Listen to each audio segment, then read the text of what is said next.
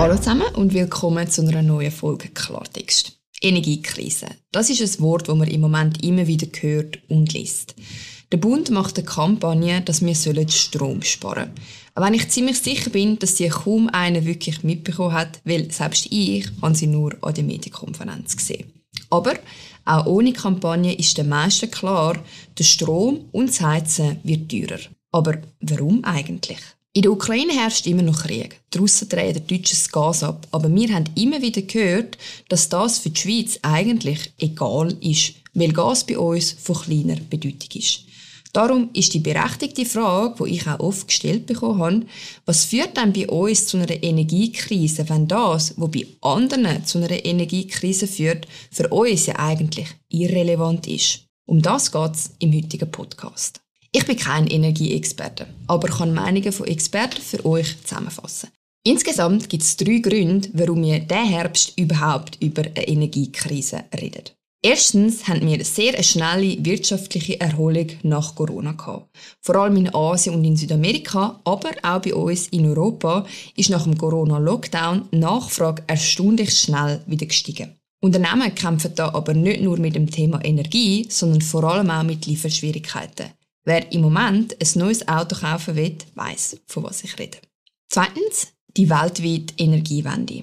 Die Stromproduktion aus fossilen Energieträgern wird zu Recht zurückgefahren, aber erneuerbare Energien wachsen nicht gleich schnell, um den Gap zu füllen.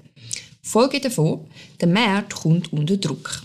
Auch, dass sich Politik nicht einigen kann, was denn jetzt als grüne Energie gilt und was nicht, macht das Ganze nicht besser. Wäre das nicht schon genug, kommen wir zum dritten Punkt und zu dem, wo vermutlich allen am präsentesten ist. Gas wird knapp. Die Gasspeicher der EU sind nicht mehr so gut gefüllt wie früher. Der Angriffskrieg in der Ukraine hat das noch verschärft. Die sogenannten Nord Stream Pipelines sind sozusagen die Arterien von Deutschland. Russisches Gas fließt via Unterwassergasleitungen nach Deutschland. Nord Stream 1 gibt es seit 2011 und Nord Stream 2 ist im September 2021 fertiggestellt worden mega super Timing gewesen, weil im Februar 22 dann ja ein Socialist's Best Friend ein bisschen eine andere Idee hatte. Im Juli 22 hat dann Nord Stream 1 müssen gewartet werden. Beziehungsweise aus welchen Gründen auch immer ist weniger Gas wie normal nach Deutschland geflossen.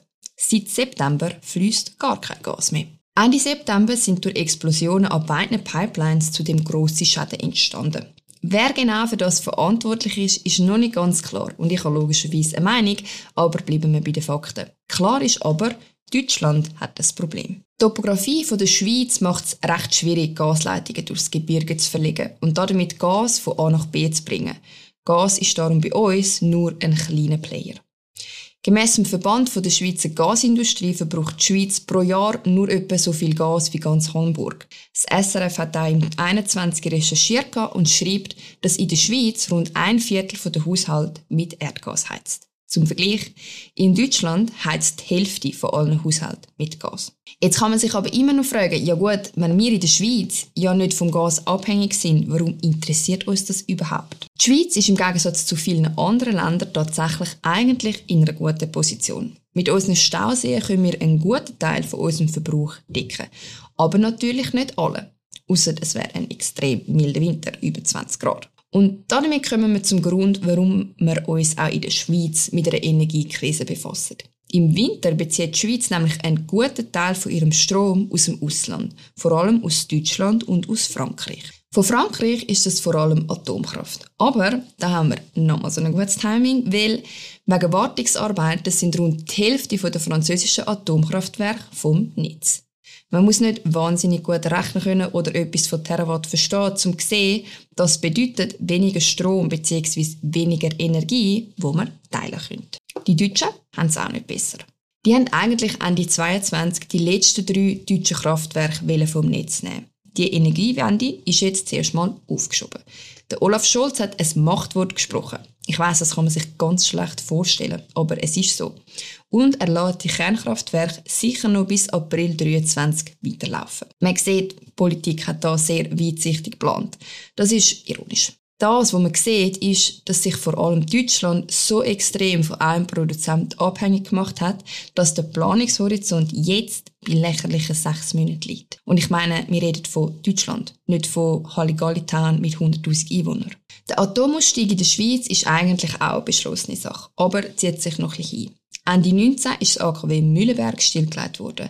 Wir haben aber immerhin noch vier AKWs, Betznau 1 und 2, Gösgen und Leibstadt. Es schlägt aber kein Geiss weg. Die Schweiz muss im Winter Strom importieren. Und genau darum interessiert uns die Energiekrise. Weil, wenn alle rundum den Strom noch dringender brauchen wie wir, ja, dann gibt ihn auch niemand ab. Umso mehr ist das Problem für uns real, weil wir keinen Fortschritt machen bei der Einbindung in den Strommarkt der EU. Brüssel will weitere Liberalisierungen. Das heißt, dass unser Markt mit dem von der EU kompatibel wird. Wir als Schweiz andererseits haben erst gerade vor kurzem das Gespräch zum Rahmenvertrag über den Haufen gerührt. Das ist verständlich gewesen, aber einmal mehr halt schlechtes Timing, jetzt gerade. In diesem Rahmenvertrag werden auch solche Regelungen für verschiedene bilaterale Abkommen festgelegt worden. Klar, da hocken wir jetzt halt ein bisschen in der Scheisse. Ich bin kein Energieexperte und weiß auch nicht, was machen. Lustig ist es irgendwie trotzdem, dass man heute vor einem Jahr noch fast ein Antichrist war, wenn man noch nicht auf der Warteliste für ein Elektroauto war. Und jetzt ist man mit einem Benziner noch fast ein guter Mensch,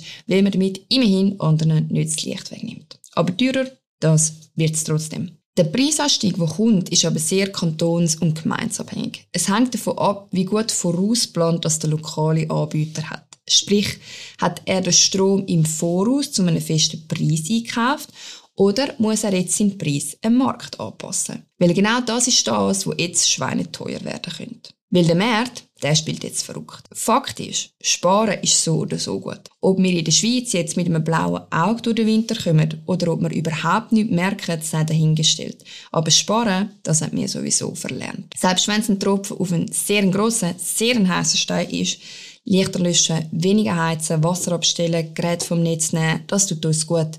Überlegen wir uns mal wieder, dass es eben nicht selbstverständlich ist, einfach alles zu haben. Ich schweife da jetzt nicht ab in einen Moralapostel, aber es hat noch niemandem schlecht da, wenn er seinen Energieverbrauch mal ein bisschen hinterfragt. In diesem Sinne wünsche ich euch noch eine gute Woche, packt euch warm ein und wenn ihr euch für mehr Themen rund um Energie und Politik interessiert, dann abonniert doch unseren Kanal und folgt uns auf Instagram. Ich freue mich auf die nächste Folge Klartext mit euch. Bis dann.